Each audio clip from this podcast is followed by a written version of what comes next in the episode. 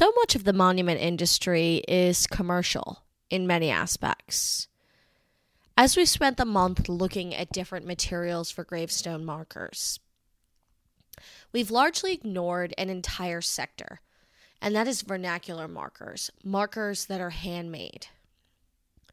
This week and next week, I'm going to be talking about some of the more unique examples and also some of the more common. I'm Liz Clappin, and this is Tomb With A View.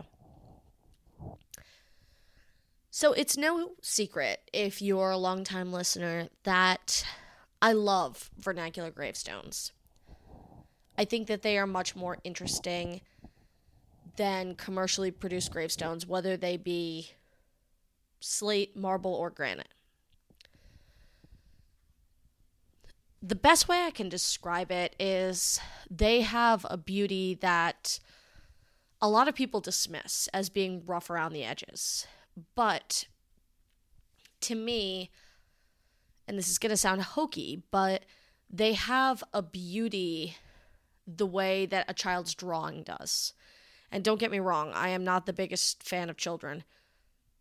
I mostly pretend that my friends who have kids don't have kids just because it's easier, because kids get on my nerves, despite the fact that I was a teacher for a lot of years. But the way that a parent cherishes a drawing made by a child. It has a certain beauty, which is very different from something that they see hanging in a museum. It doesn't make that drawing that the child made for them any less valuable. And in fact, the drawing that the child made for them is in many ways more valuable because a painting hanging in a museum can be reproduced on t shirts and coffee mugs, on posters, and sold to any Tom, Dick, or Harry off the street. Whereas the drawing that their child gave them is very unique. And so I think that this is where vernacular markers, while stylistically often are very simple in comparison to commercially produced markers, have a real beauty to them because they are so individualistic. Now, today I am going to specifically be focusing on concrete. Based on studies I have seen, and granted, I think that this is a vastly underappreciated area of study, nine times out of ten, if you have a vernacular marker, it is going to be made of concrete. Now, I, in many ways, started my career in the gravestone world with concrete. So it will always be near and dear to my heart. And I look back now and I cringe a little bit because so much of what I assumed when I was out there, I maybe was not able to spot how unique or the stylistic differences or just the breath because I had not seen enough of them. And the fact was, even though I visited many cemeteries before that, I may just not have noticed them. Concrete markers in general tend to be on the smaller side. Um, I have seen some large ones, some really impressive ones. But for the most part, they are smaller. And unless you know what to look for, you might miss them altogether. It's funny, I was actually in a cemetery today I've been out working with the archaeologists on my team, uh, and it's been a grueling couple of days digging shovel tests along a major highway. Which, uh, if you ever want to see the disappointing side of America, wade through knee deep trash on the side of a highway, I guarantee you there is very little beauty to be found there. But today, one of the side streets that we kind of jutted off on there happened to be a cemetery there. So we decided to pull over and have lunch there. So we ate our lunch sitting on a stone wall, and afterwards, one of my colleagues had to take um, a phone call. So I let him kind of wander off in one direction, and I, of course, took a stroll through the cemetery. And one of the first things I always do in cemeteries is I go to the edges, because this is where you're going to find vernacular markers. They often are the poor folks, the forgotten folks. They are on the fringes. That does not mean that they are any less impressive or they are in any way less worthy of your attention. But if after hearing this you want to start looking for these, that's my recommendation. Start on the edges. Start by the fences. Start in the little nooks and crannies that are tucked away towards the back of the cemetery because that's where you're going to find a lot of these. Not always, but in general. So, let me, before I get too deep into this story, talk a little bit about the history of concrete. The first thing I will say is it is concrete, not cement. They're two different things. Concrete itself is a composite material, meaning that it is made up of multiple parts. The two most important parts are the aggregate, the gravel, sand, whatever stone pebbly part, plus concrete. So you have a solid part, which is the aggregate, and you have a liquid part, which is the concrete.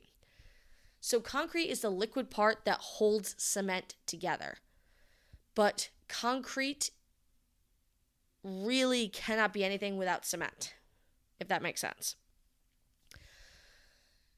Now, this is something that has changed, and this is one of the reasons that concrete kind of gets a bad rap. Now, historically, for most of history, concrete was made with a lime based cement or mortar. Now, what is lime? Lime is essentially calcium carbonate. This generally comes in the form of limestone. So the base is either pulverized limestone or chalk. Then a th- couple of things can happen. And this is where it gets a little confusing. And I'm not going to go into too much detail, but just to give you a general idea, a few things can happen. First of all, you can burn it. And if you burn calcium carbonate, it goes through a process which is called calcination, and that creates quicklime. Quicklime, which is calcium oxide, also very popular for a lot of different reasons. Um, the addition of oxygen means it has different properties and things like that, but quicklime probably is most famous as being used in graves. You have probably heard of this, especially with mass open graves, they would sprinkle quicklime over the top to slow kind of the rotting decomposition process. Now, at the point that you have quicklime, you can slake it, known as slaking, or basically hydration of the lime, where you add water and it becomes calcium hydroxide. This is a very useful form, it's one of the most popular. Now, all of these different forms of lime can be used in different ways. They make different types of mortar, they make different types of cement. So, for example, and I'm going to go back now to the Romans because that's really where we have to start our discussion of concrete. The Romans used two separate types of lime. And by using combinations of different ones to get certain consistencies of concrete, and if you talk to anybody that uses lime based mortar on a regular basis, they have a preferred ratio that they use to give it a certain consistency. I am not a hands on preservation person, so I'm not going to comment on that. But this is a practice that clearly goes back to the Romans because the Romans also had opinions on this.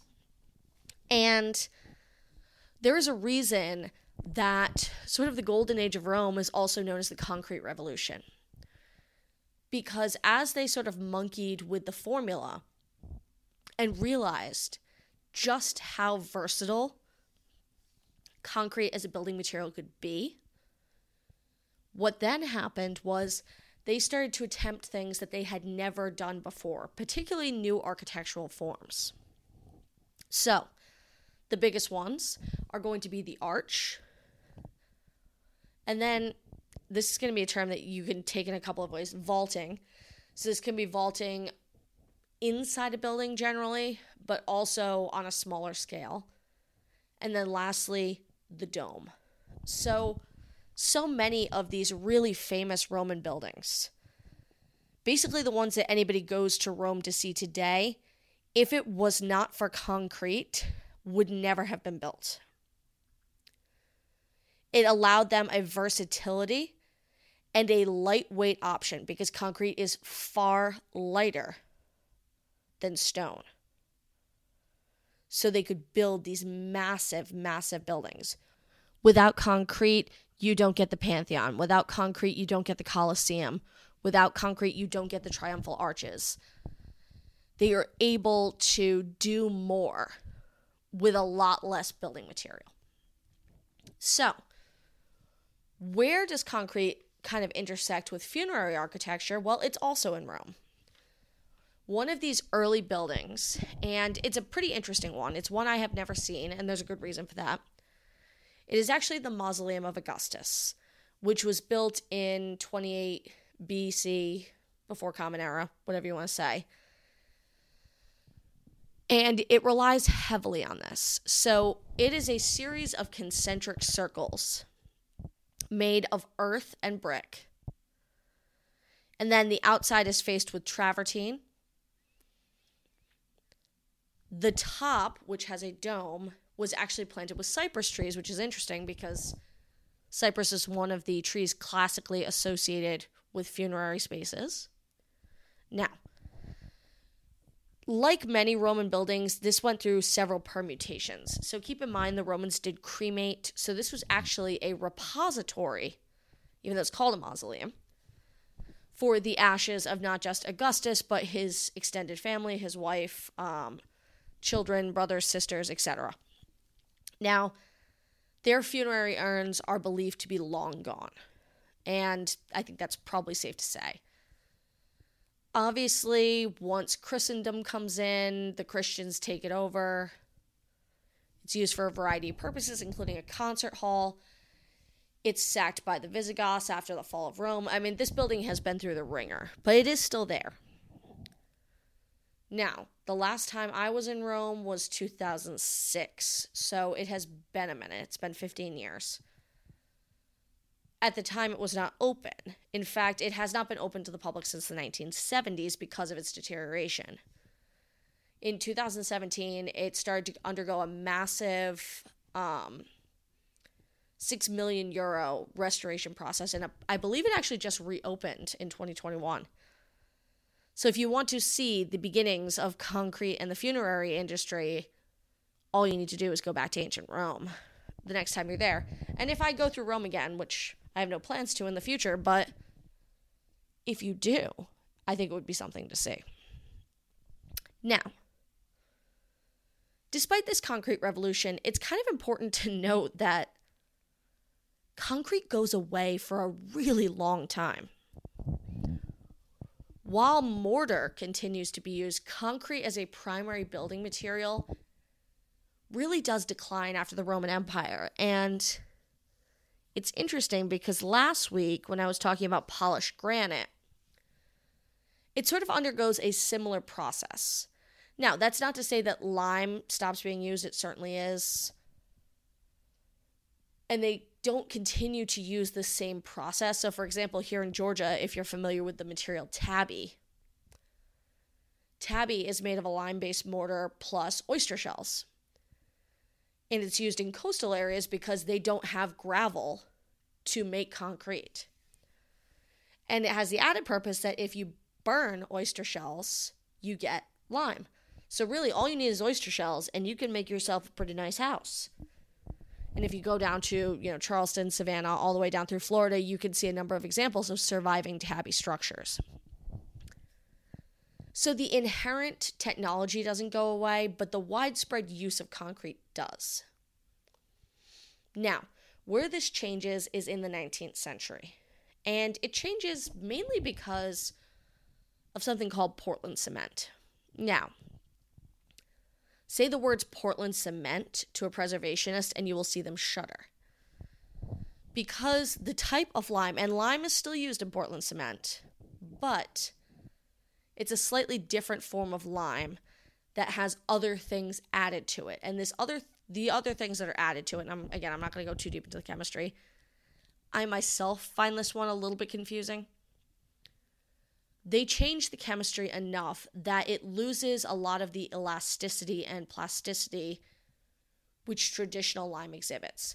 Basically, Portland cement is harder than traditional lime based mortar. And as a result, it does not expand and contract the same way.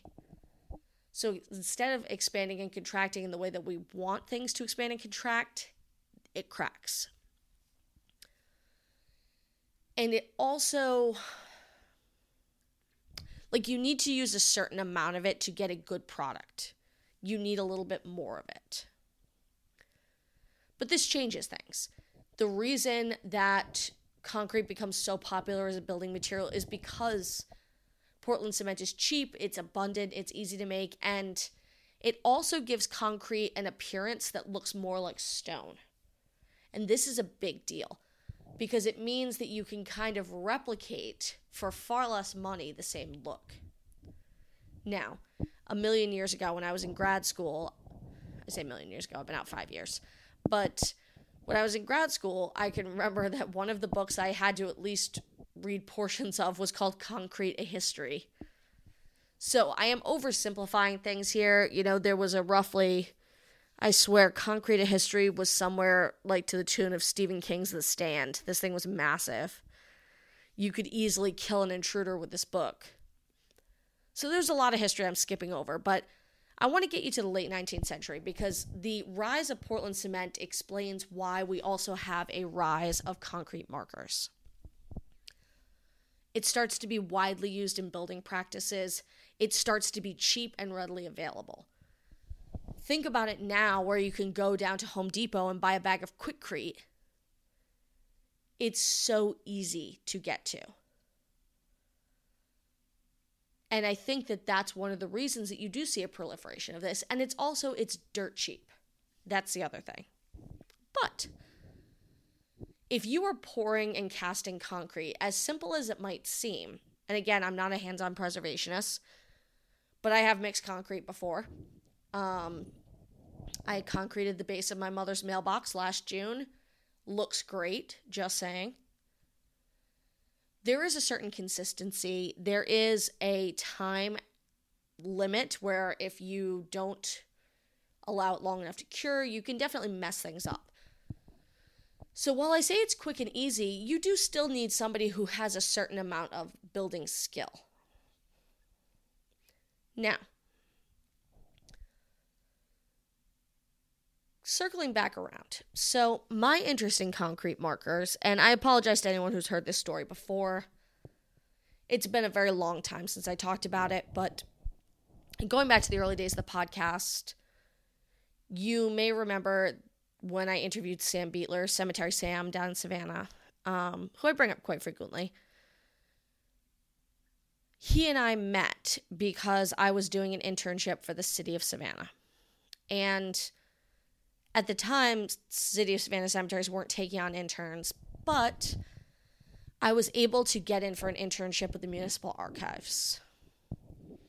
And if you actually follow along on social media, I had shared something last week about Luciana Spracher, who is the director of the city archives in Savannah. Lovely woman. She was being honored for um, Women's History Month by the Historic Savannah Foundation. And originally, Luciana, I told her, I was like, I want to do something with cemeteries. I'm really interested in cemeteries. Like, that's what I want my field internship to be. There was nothing in terms of preservation that I could do hands on. So she tried to come up with something. She said, Well, maybe the city needs like a new informational brochure written you could do the research for. And she bandied about a couple of ideas. And finally, she came up with one where she said, You know, I have been talking to Hugh Golson. Now, Hugh Golson, if you are a Savannah person, you may be familiar with. He was a very interesting guy. Um, a career teacher, but he is a Savannah man through and through. His history goes back to the early days of Savannah. His family were plantation owners. Um, he is very aware of this troubling history and definitely has done a lot of work. He is a very enthusiastic, his, like local historian has frankly one of the most beautifully restored homes I have ever seen. It's right off Forsyth Park. I did have the privilege of going and getting a tour one day. But, anyways, Hugh Golson had asked a lot of questions about concrete markers in Laurel Grove South Cemetery. This led Luciana to sort of think like maybe we should do a survey of these markers. And so on a sunny spring morning, I met with Luciana, Cemetery Sam, and Hugh Golson in Laurel Grove South Cemetery. And Hugh walked us through and he pointed out examples and things he was interested in. And we basically laid the foundation work for a summer's worth of internships. And so it was agreed that I would be out there every day, usually from about 8 o'clock in the morning until like 3 in the afternoon. Three to four days a week because it was an internship. And what I did was we came up with a survey form and I surveyed by hand every concrete marker in the cemetery, which by the time I was done was over 2,000. Now, this was everything and I'll, I'll go briefly into it. I, I do have a lot of other things to cover, but just to give you an idea of what I did was I was looking at the condition. Then eventually I went through and I geolocated all of them and made a map with points on them so you could find them in the cemetery. They ranged from very small and very simple to large. And there were a lot which I don't want to say were commercially produced because I don't think that they were commercially produced in the traditional sense. What I would call them is sort of an in between spot where it is a funeral home cemetery marker. Where funeral homes would offer a more affordable handmade marker. Now, here in Atlanta, we have a similar tradition, which you probably have heard me talk about Eldren Bailey. Eldren Bailey, again, it's worth mentioning too that all of the cemeteries I am talking about right now are black cemeteries.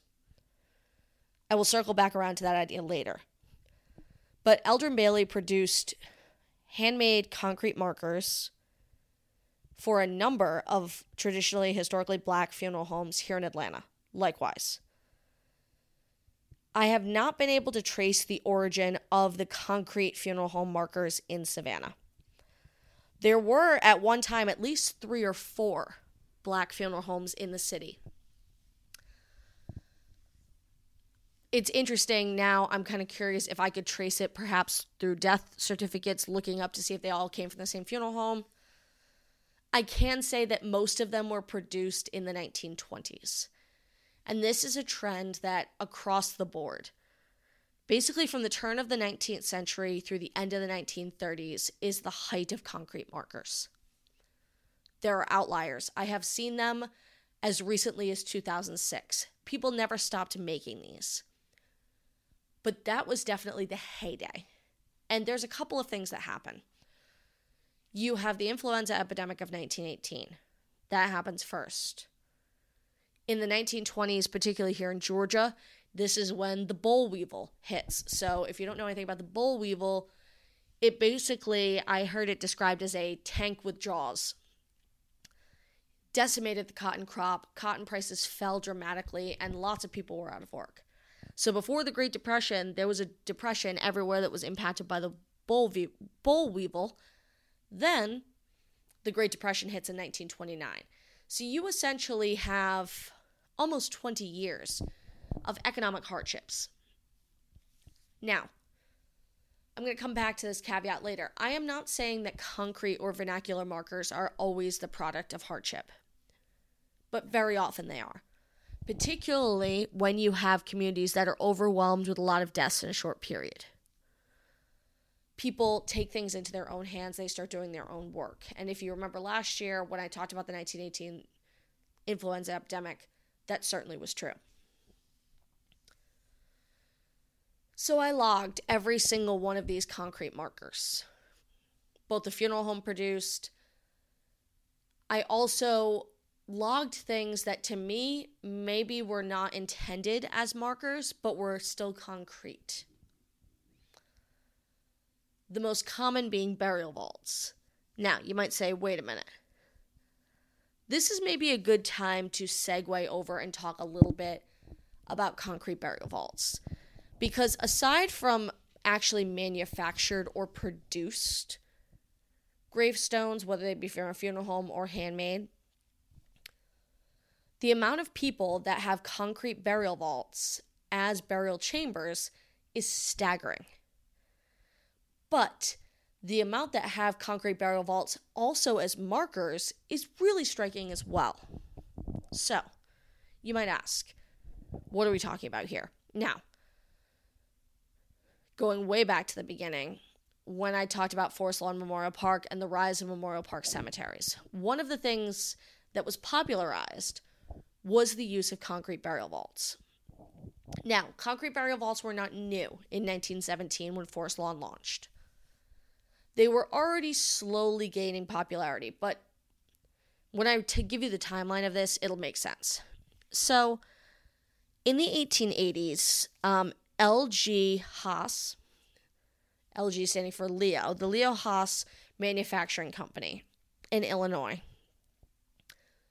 began to conceive of a new manufacturing line of products that they could sell.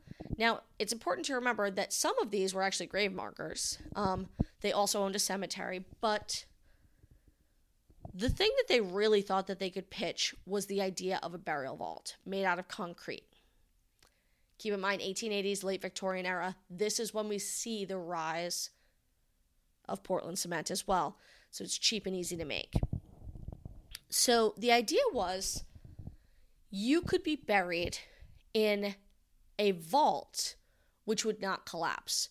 Traditionally, when coffins were made of wood, so before the rise of caskets, so caskets meaning something that is made out of a material other than wood, traditionally metal, but other things as well. Um,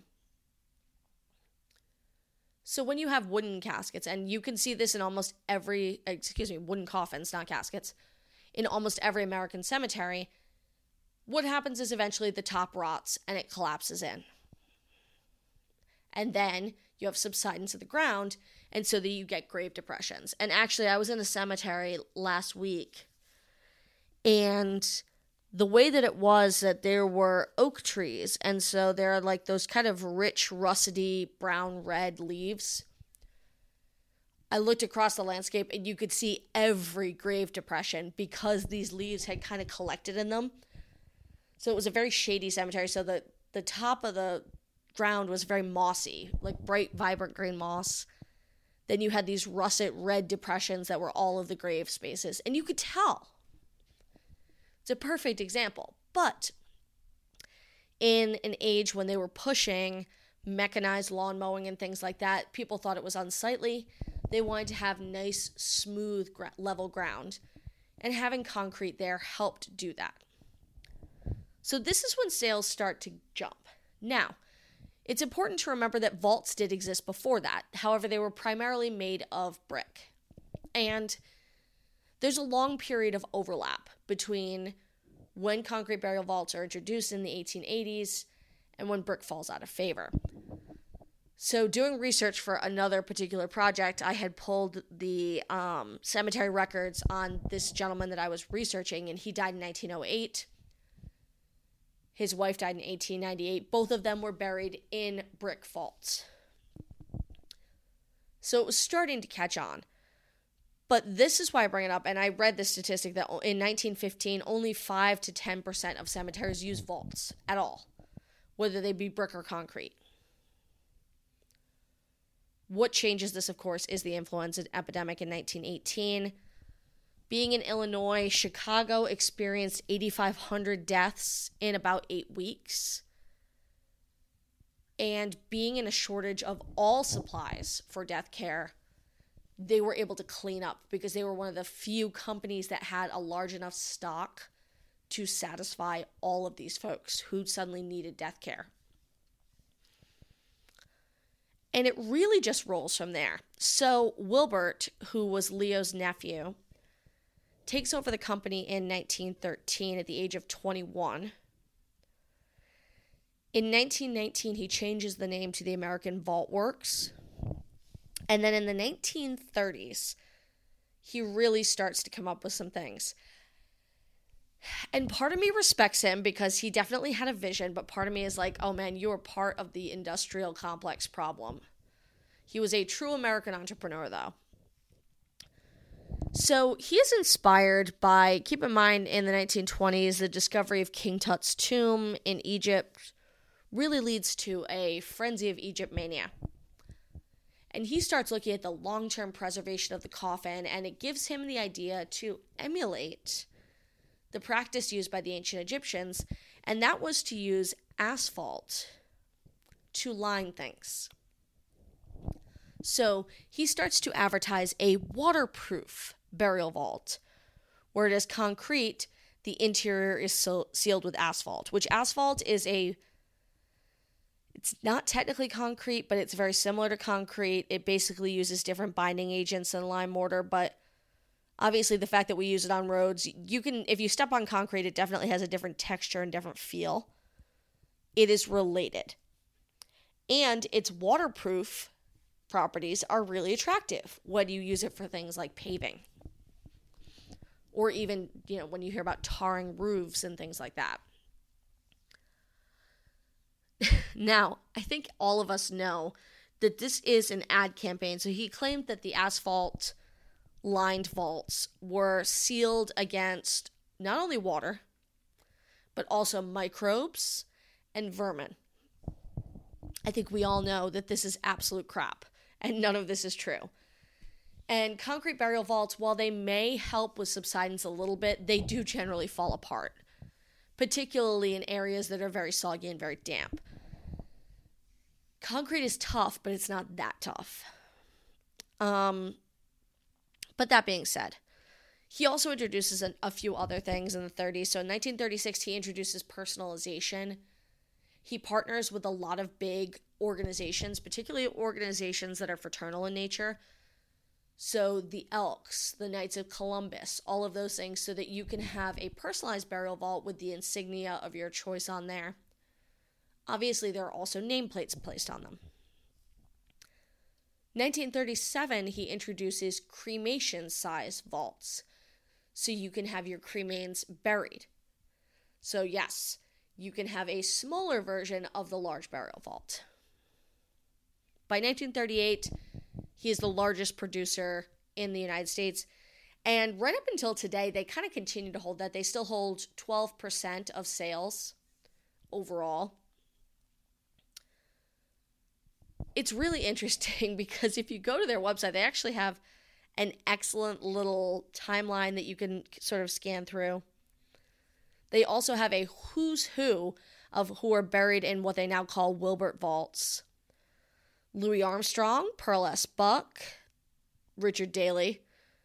I don't think anybody's too happy about that, even in Chicago. Uh, Jimmy Dorsey, Dwight Eisenhower, Mamie Eisenhower, Herbert Hoover, Hubert Humphrey, Conrad Hilton, LBJ, Joe Kennedy, Rose Kennedy, John F. Kennedy, Jacqueline Kennedy, Robert Kennedy, and the list goes on and on.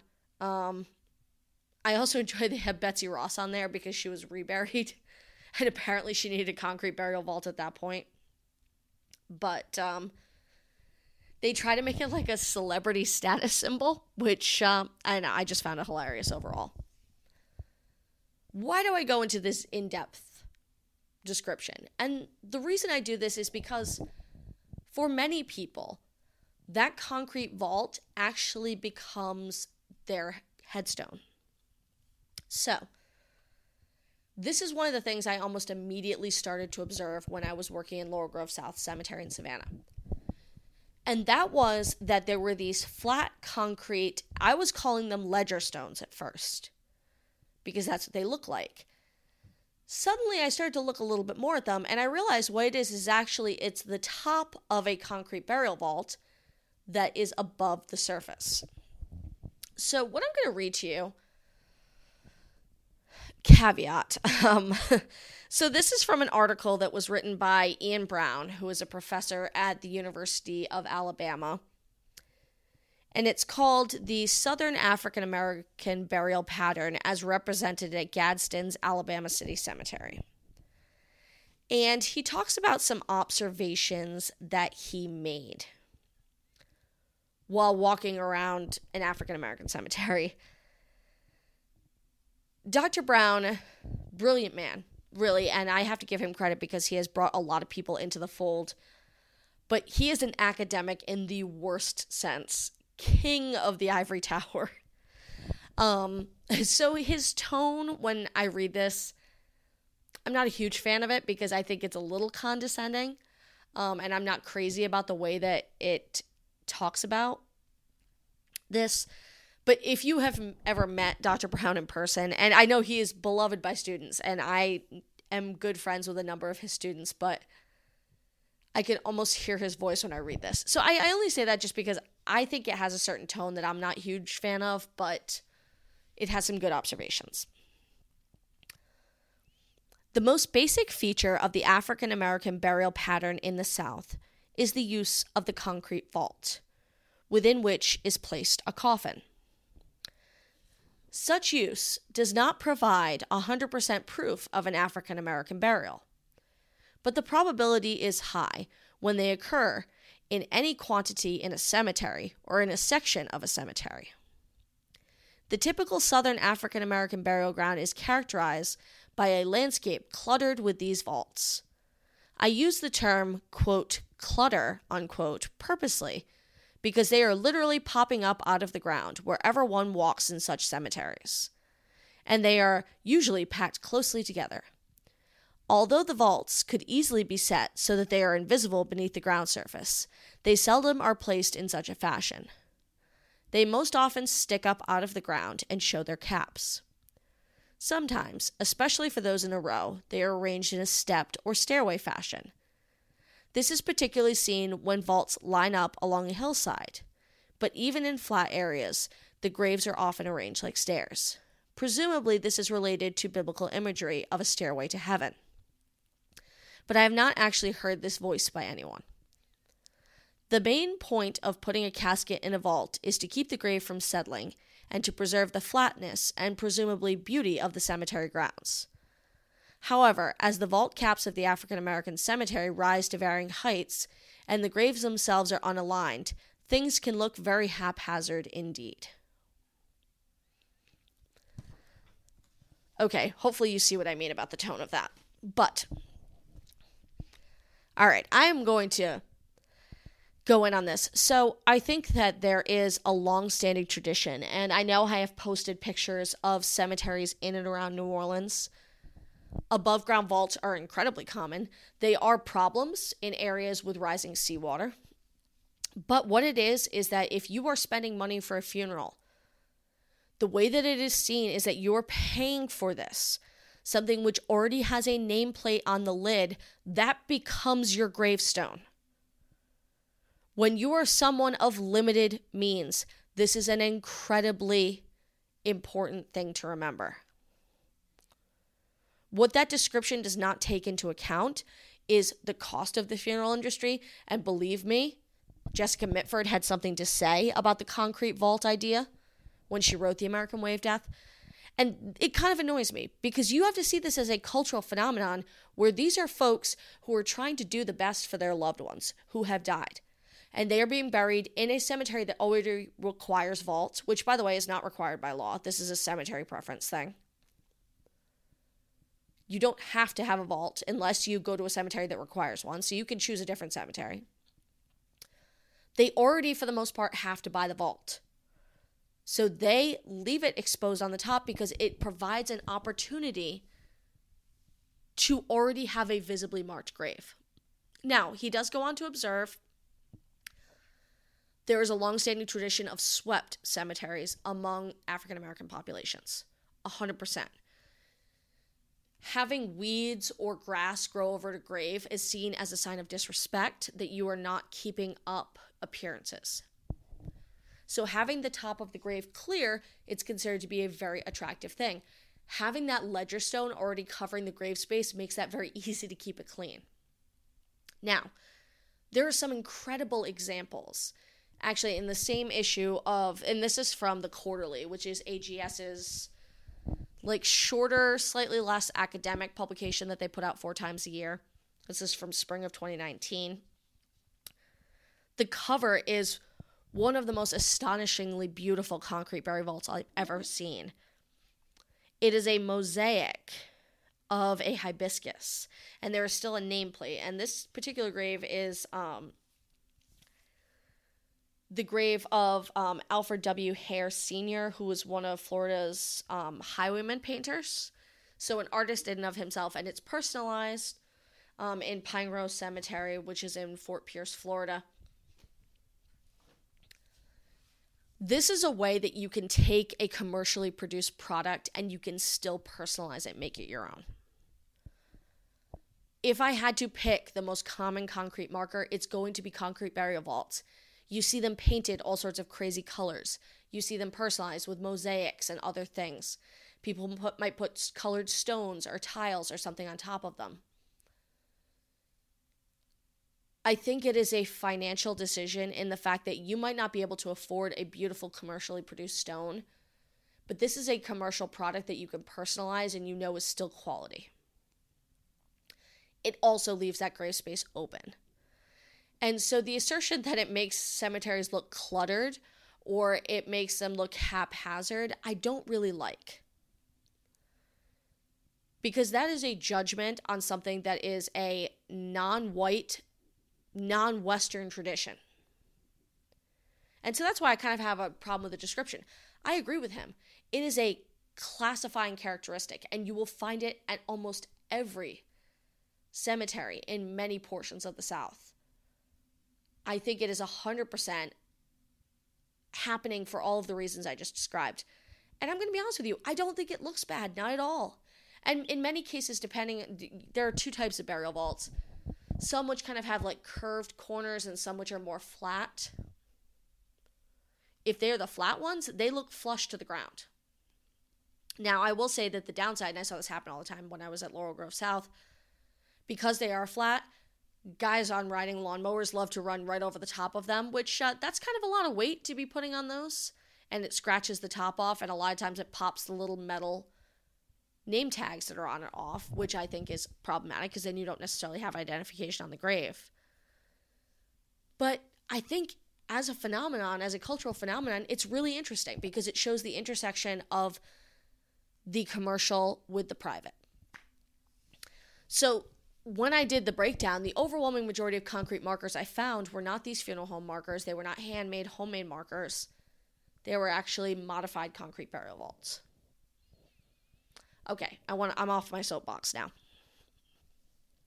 Now, I want to switch back over and talk a little bit about people who have done the research.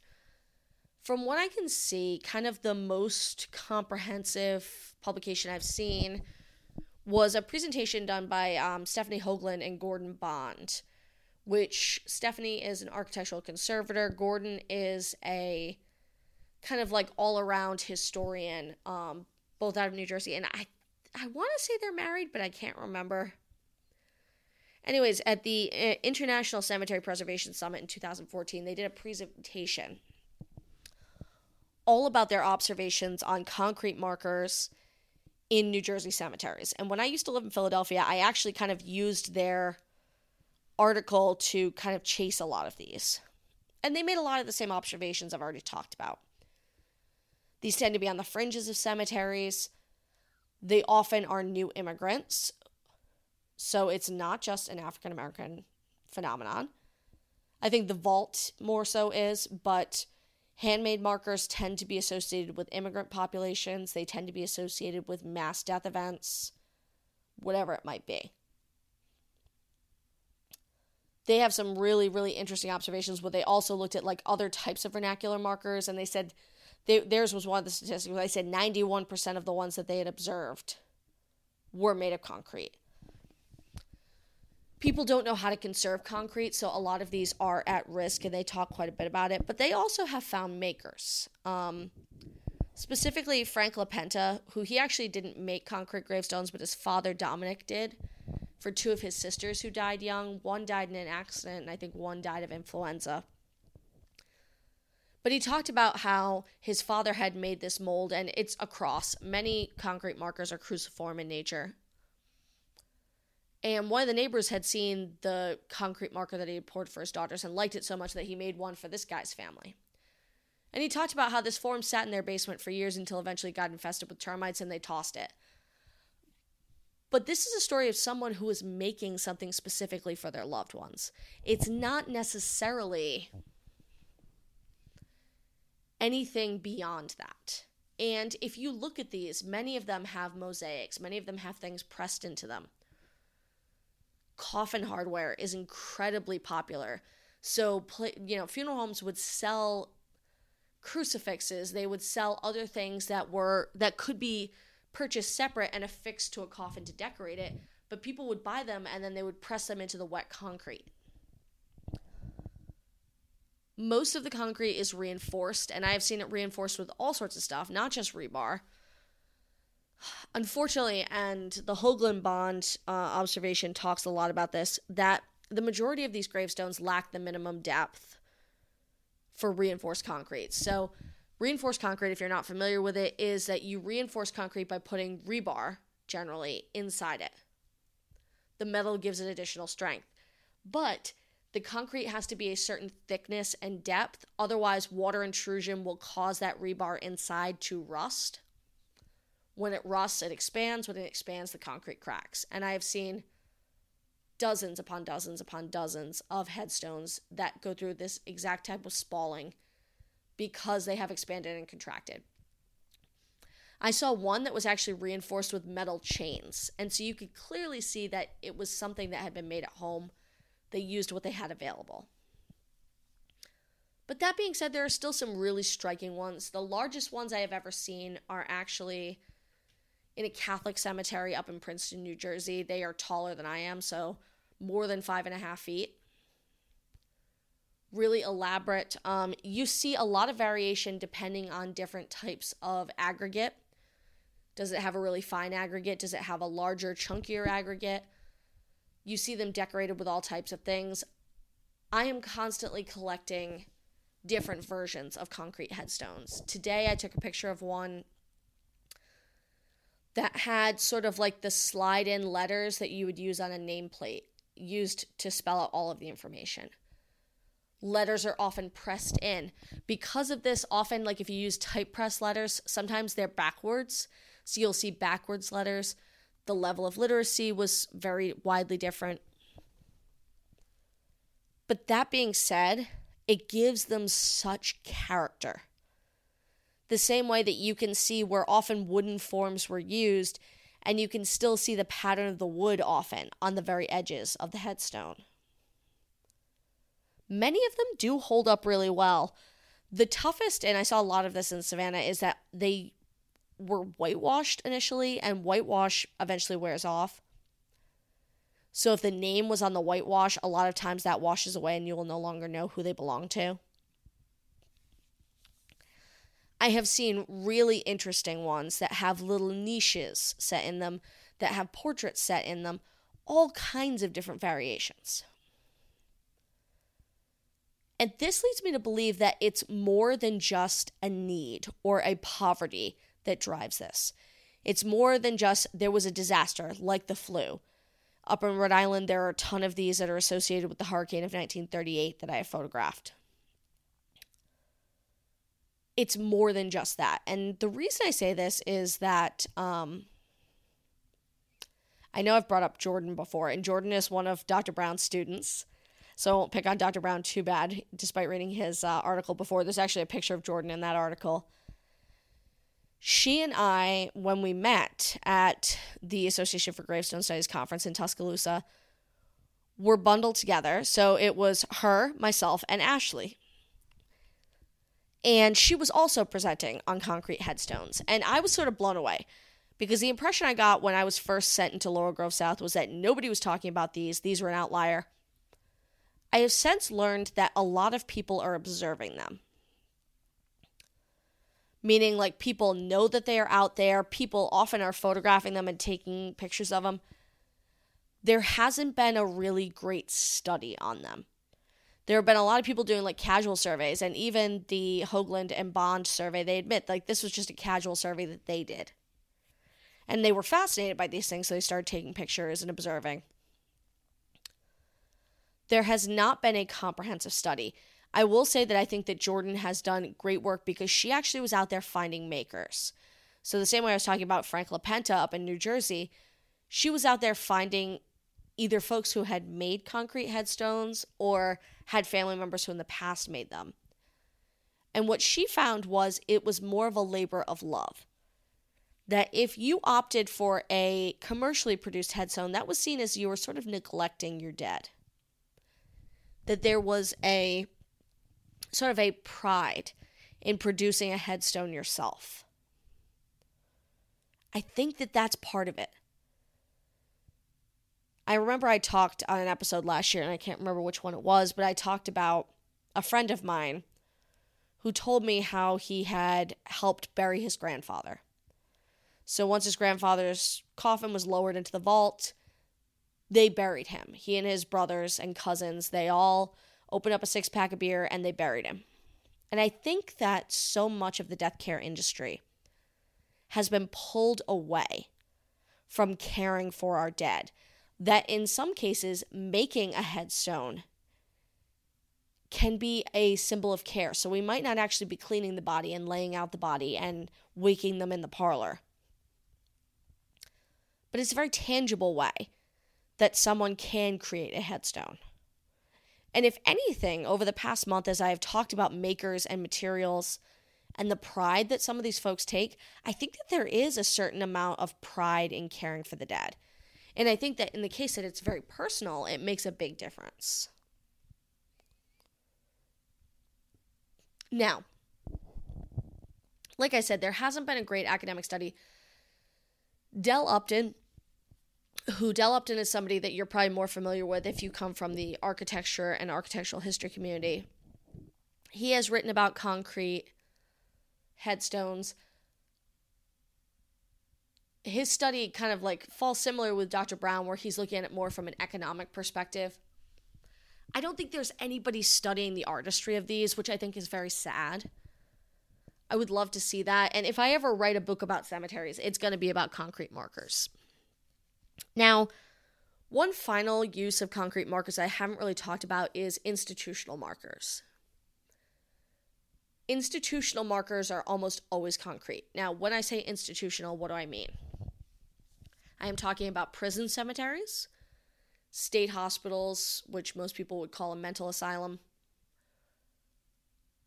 other forms of whether it's a you know a sanatorium where they care for tuberculosis patients, some sort of government sanctioned institution, orphanages, things like that, almost always have concrete markers. In some cases, they are actually produced by inmates there. Now, I won't go too deep into this because at some point in the future, I would love to do an entire episode on institutional markers because I think they're really fascinating. But they were produced for the exact same reason. First of all, it was cheap, easy, and abundant, but also it was something that you could have people produce in house. So if you had a prison workshop or if you had at state hospitals, there were often ways for the patients to work this was something that you could give them to work on. And you can observe a lot of these um, in different cemeteries. It really it, it's sad because I know a lot of times they're seen as not being as beautiful. But these markers to me are so striking and there's something really, really moving about them that it makes me very sad when I see them replaced. Because often well intentioned folks in the modern day try to replace them with commercial, more traditional markers. And if you've learned one thing about me, it's that I I think that people should be able to mark their graves in specific ways, and it doesn't always have to be what we think should look like a western graveyard. That appearance isn't the most important factor sometimes in these cases, you know, I think that it's a dishonor sometimes to the folks who made these markers to just get rid of them, even if they do have difficult or sometimes painful histories. Whew. So, um, if you are ever curious, my survey of Laurel Grove South is sitting in the City of Savannah archives it's really it's interesting. I would like I said love to write a book on this someday because I think that there's so much to be said for it. There are lots of folks who have definitely brought into it who have talked about certain aspects of it, but there's yet to be a comprehensive study, but just know that the concrete markers are out there. And I hope to post a lot of pictures next week after this episode drops so that you can kind of appreciate some of them because there is such a wide variety. And it's one of those things that when I do encounter a lot of them, I try to learn the stories if I can. And unfortunately, because now Most of them were made a century ago. The people who made them are no longer with us.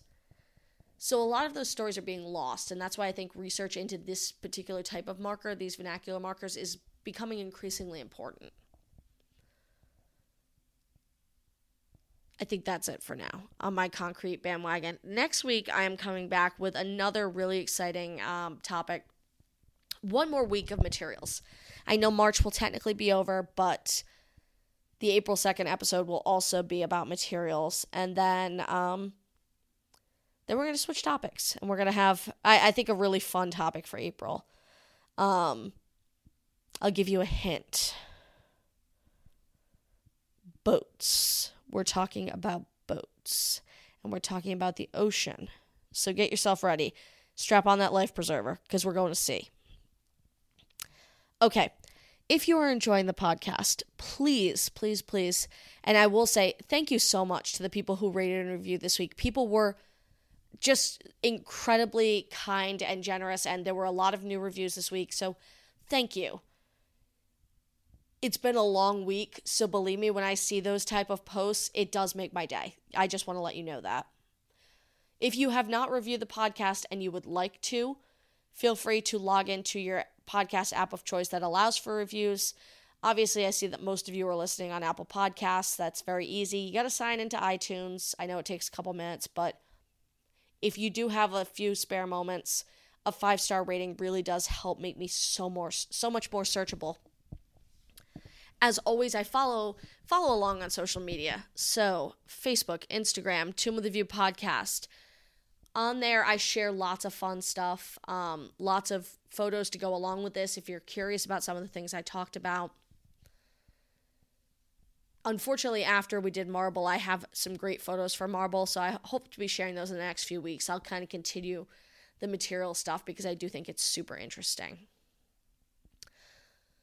I will be back next week with more materials, but for now, have a wonderful weekend. I'm Liz Clappin, and this is Tomb With A View.